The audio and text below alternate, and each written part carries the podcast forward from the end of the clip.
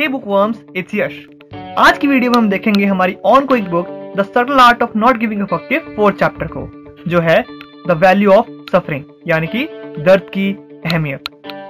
तो ये चैप्टर भी शुरू होता है एक कहानी के साथ। नाइनटीन फोर्टी फोर के आखिरी दौर में जापान को काफी दिक्कतों का सामना करना पड़ रहा था। उसकी इकोनॉमी छटपटा रही थी, आर्मी तितर बितर हो चुकी थी, यूएस उस पर हावी होता जा रहा था और हार पक्की थी।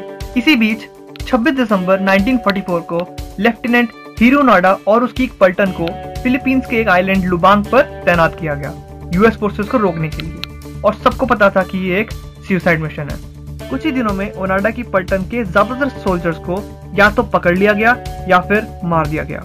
तो ओनोडा और उसके कुछ साथियों ने जंगल में छिपकर एक टुकड़ी बनाई यूएस आर्मी के खिलाफ, और उनका सिर्फ एक ही मकसद था, यूएस आर्मी के कामों में टांग अड़ाना। अगले साल अगस्त में अमेरिका ने जापान में हिरोशिमा और नागासाकी पर एटॉमिक बॉम्ब गिराए और लंबे समय से चल रहे इस विश्व युद्ध पर एक पूर्ण विराम लगाया। लेकिन अभी भी ओनोडा जैसे कितने सोल्जर्स ऐसे ही आइलैंड्स पर छिपे हुए थे, इस बात से बिल्कुल अनजान कि युद्ध खत्म हो चुका है। तो गवर्नमेंट ने इसके बारे में कुछ करने की सोची। गवर्नमेंट ने पूरे पैसिफिक रीजन में पर्चे गिरवाए कि युद्ध खत्म हो चुका है, पर ओनोडा ने इसे यूएस आर्मी की एक चाल समझा और अभी भी वो जंगलों में छुपा रहा। पाँच साल बीत गए। सरकार ने कई प्रयास किए कि जंगल में छुपे हुए उन सोल्जर्स को घर वापस लाया जा सके, पर उन सब प्रयासों को सोल्जर्स द्वारा इग्नोर ही किया गया। और आखिरकार वहाँ के लोगों ने भी उन सोल्जर्स के खिलाफ हथियार उठा लिए और कई साल तक चली इस झड़प में ओनोडा के सारे साथी मारे गए। नाइनटीन सेवेंटी टू में जब ये खबर जापान पहुंची तो वहाँ के लोग में खलबली मच गई। वहाँ के लोगों को इल्म भी नहीं था कि विश्व युद्ध का ये सैनिक अभी तक जिंदा है। तो जापानीज गवर्नमेंट ने ओनोडा की खोज में कई सर्च पार्टीज भेजी, जो कुछ के लिए सच, कुछ के लिए झूठ और बाकियों के लिए महज एक कहानी बनकर रह गया था, पर किसी के हाथ कुछ नहीं लगा। जैसे जैसे समय बीतता गया, ओनोडा की कहानी लोगों के लिए एक दंत कथा बनती गई, जिसमें कुछ लोगों का मानना था और कुछ लोगों का नहीं। उसी समय में एक यंग मैन नोरियो सुजुकी ने ओनोडा के बारे में सुना। सुजुकी एक घुमक्कड़ टाइप का लड़का था जो अलग अलग जगह घूमता था और नई नई चीजें एक्सप्लोर करता था, कभी एशिया, कभी मिडल ईस्ट तो कभी अफ्रीका। सुजुकी एक आजाद पंछी था और जापान का बदलता कल्चर उसके लिए एक पिंजरे की तरह था। तो जब सुजुकी ने ओनोडा के बारे में सुना तो उसे उसमें अपना अगला एडवेंचर दिखा कि जिसे आर्मी, ट्रूप्स, गवर्नमेंट इतने सालों से नहीं ढूंढ पाई, उसे वो अकेला ही बिना किसी ट्रेनिंग के खुद ढूंढ कर दिखाएगा। उसका प्लान था जंगल में जोर जोर के ओनोडा ओनोडा चिल्लाना, और उसका ये प्लान काम भी किया और चार दिन में उसने ओनोडा को ढूंढ निकाला। ओनोडा भी तकरीबन एक साल से अकेला ही रह रहा था और किसी दूसरे की कंपनी पाकर उसे भी बहुत खुशी हुई। सुजुकी ने उसे सब बताया कि कैसे वॉर खत्म हो चुकी है और अब अमल कायम हो चुका है। फिर उसने ओनोडा से पूछा कि उसने आज तक सरेंडर क्यों नहीं किया। तो इस पर ओनोडा ने एक ही जवाब दिया, क्योंकि उसे ऑर्डर मिले थे दैट टू नेवर सरेंडर, और वो आज तक उन्हीं ऑर्डर्स को फॉलो कर रहा है। बातें करते करते दोनों काफी अच्छे दोस्त बन गए थे। और इसी दौरान सुजुकी ने ओनोडा को बताया कि उसने जापान तीन चीजों को ढूंढने के लिए छोड़ा था। पहला ओनोडा, दूसरा पैंडा और तीसरा एक स्नोमैन। वैसे देखा जाए तो सुजुकी और ओनोडा एक ही जैसे थे। दोनों ही बेमतलब की चीजों के पीछे दुख दर्द झेल रहे थे, या यूं कहें कि दोनों सफर कर रहे थे, पर ये उनके लिए बेमतलब की बात नहीं थी। उनका इनकी लाइफ में बहुत इंपॉर्टेंस था। अब सुजुकी का अंजाम तो आप समझ गए होंगे, क्योंकि वो ढूंढने निकला था स्नोमैन को। जहां तक बात रही ओनोडा की, तो वो नाइनटीन सेवेंटी फोर में अपने देश वापस लौटा और उसका स्वागत एक हीरो की तरह किया गया। उसको बड़े बड़े टॉक शोज और बड़े बड़े इंटरव्यूज में बुलाया गया, जहाँ उसको एक शोपीस की तरह पेश किया गया, जिसे लोग म्यूजियम में देखने आते हैं। इन सबसे ओनोडा और भी ज्यादा डिप्रेस हो गया, क्योंकि जंगल में रहते हुए उसके दुख दर्द का एक कारण था, एक रीजन था। पर यहाँ आके उसे ये जानने को मिलता है कि जिस जापान के लिए उसने अपने तीस साल जंगल में बिता दिए, वो तो पूरी तरह बदल चुका है। इन सब बातों से ओनोडा को बहुत ज्यादा ठेस पहुंची और कुछ समय बाद वो सब छोड़ छाड़ कर ब्राजील चला गया। सेल्फ अवेयरनेस, सेल्फ अवेयरनेस यानी कि आत्म जागरूकता। आसान भाषा में कहें तो आप अपने आप को कितना जानते हैं, ये होती है सेल्फ अवेयरनेस। और ये पता लगाने का कोई डायरेक्ट मेथड नहीं है, बल्कि इसके मल्टीपल लेयर्स हैं। फर्स्ट लेयर, हम अपने इमोशंस को कितना पहचानते हैं। कौन सी चीज़ मुझे खुशी देती है, कौन सी चीज़ मुझे दुख देती है वगैरह वगैरह। बहुत से लोग इसी में मात खा जाते हैं। दूसरी लेयर, हम सर्टेन इमोशंस जैसे खुशी, दुख, दर्द क्यों फील करते हैं। कुछ लोग जो खुद से इसका जवाब नहीं ढूंढ पाते वो थेरेपिस्ट के पास जाते हैं और उनसे पूछते हैं कि हमें गुस्सा क्यों आता है, हम क्यों इतना अनइंस्पायर्ड फील करते हैं। और तीसरी लेयर है, हम किस बेसिस पर अपनी हार या अपनी जीत का फैसला करते हैं, हम किस बेसिस पर लोगों को जज करते हैं। इस लेवल पर पहुंचने के लिए लोगों को अपना नज़रिया बदलने की ज़रूरत है, क्योंकि अगर हम एक ही नज़रिए से किसी सिचुएशन को देखते हैं या जज करते हैं तो कभी कभी उसे समझना थोड़ा मुश्किल हो जाता है। अब इसे समझाने के लिए ऑथर हमें अपनी लाइफ का एक एग्जाम्पल देते हैं। मुझे ये बात बहुत खलती है कि मेरा भाई मुझसे उतना क्लोज नहीं रहा जितना पहले था, तो इसका क्या मतलब हुआ कि वो एक खराब ब्रदर साबित हुए, या फिर ये उनके लिए एक फेलियर की बात है। अब इस सिचुएशन को एक दूसरे नज़रिए से देखते हैं तो शायद चीज़ें थोड़ी बदल जाए। क्या वो आपस में एक दूसरे को रिस्पेक्ट देते हैं? बिल्कुल।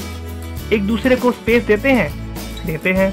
एक दूसरे पर ट्रस्ट करते हैं? बिल्कुल करते हैं। तो बस नज़रिया बदलने की देर है। इससे आप अपने फेलियर से भाग तो नहीं सकते, पर उससे कुछ ना कुछ पॉजिटिविटी जरूर ढूंढ निकाल सकते हैं। The rockstar problem. Nineteen eighty three में एक बहुत ही यंग और टैलेंटेड गिटारिस्ट को उसके बैंड से बिना कुछ कहे निकाल दिया गया। उस बैंड ने अभी अभी एक डील साइन करी थी और रिकॉर्डिंग से कुछ दिनों पहले ही गिटारिस्ट को निकाल दिया गया। ना कोई वार्निंग, ना कोई डिस्कशन। अब वो गिटारिस्ट बस स्टैंड पर बैठे सोचने लगा कि उसने क्या गलत किया, पर उसे कुछ नहीं सूझा। फिर उसने डिसाइड किया कि वो इतनी मेहनत करेगा, इतना बड़ा म्यूजिशियन बनेगा कि जिस बैंड ने उसे निकाला था उन्हें खुद पर पछतावा होगा। और ऐसा ही हुआ। उसने बहुत मेहनत करी और कई दूसरे टैलेंटेड म्यूजिशियंस के साथ एक दूसरा बैंड शुरू किया और बहुत सक्सेस हासिल करी। उस गिटारिस्ट का नाम था डेव मस्टेन और उसके नए बैंड का नाम था मेगाडेथ। और मेगाडेथ ने उस साल पच्चीस मिलियन एल्बम्स बेची। और जिस बैंड से उसे निकाल दिया गया था उसका नाम था मेटालिका, जिसने उस साल एक सौ अस्सी मिलियन एल्बम्स बेची थी। और इसी वजह से दो हज़ार तीन में मस्टेन ने रोते हुए एक इंटरव्यू में कहा कि उसे आज तक उस बात का दुख है कि उसे मेटालिका से निकाल दिया गया था। चाहे वो जितनी भी सक्सेस हासिल कर ले वो वही रहेगा, एक फेलियर जिसे मेटालिका से निकाल दिया गया था। ये हमारे नेचर में है और हम हमेशा से ही ऐसे ही रहे हैं। हम अपनी सक्सेस को दूसरों से कंपेयर करते हैं। मस्टेन ने भी हमेशा मेटालिका से ज़्यादा सक्सेसफुल होना चाहा और इसीलिए अपनी सक्सेस को हमेशा छोटा समझा और इसीलिए वो अपनी नज़रों में हमेशा एक फेलियर ही रहा।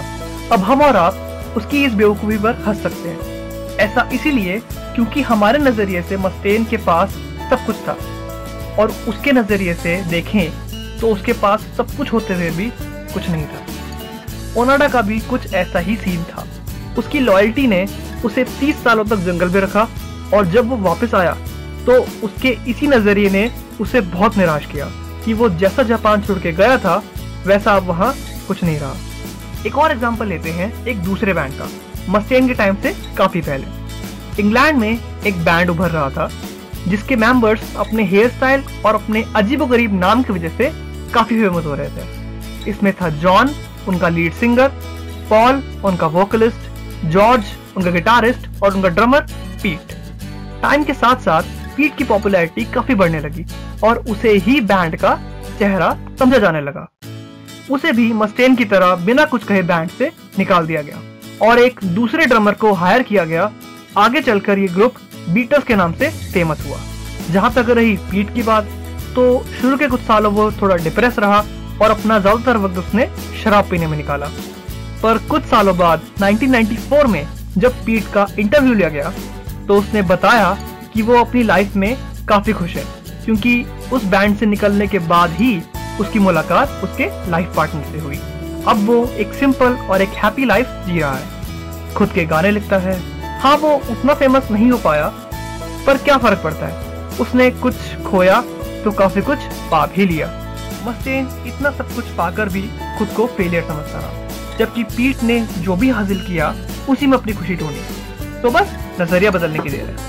हम अपनी लाइफ में कुछ चीज़ों के पीछे भागते रहते हैं और ज़्यादातर प्रॉब्लम इसी वजह से खड़ी होती है। First, pleasure. प्लेजर अच्छी चीज है, पर जब तक इसकी आदत ना लगे हम सिर्फ और सिर्फ प्लेजर के पीछे भागते हैं, बिना ये समझे कि अगर हम अपनी लाइफ में वो काम करेंगे जो सच में इम्पोर्टेंट है तो ये प्लेजर अपने आप ही मिल जाएगा। Second, material success. लोग ये सोचकर खुश होते हैं कि वो ज़्यादा पैसे कमा रहे हैं या ज़्यादा अच्छी गाड़ी चला रहे हैं। एक रिसर्च के मुताबिक अगर आप अपनी फैमिली की बेसिक नीड्स को पूरा कर पा रहे हैं तो आपके लिए वो खुशी ज़्यादा इम्पॉर्टेंट है, बजाय इसके कि आप दूसरों से बेटर हैं या नहीं।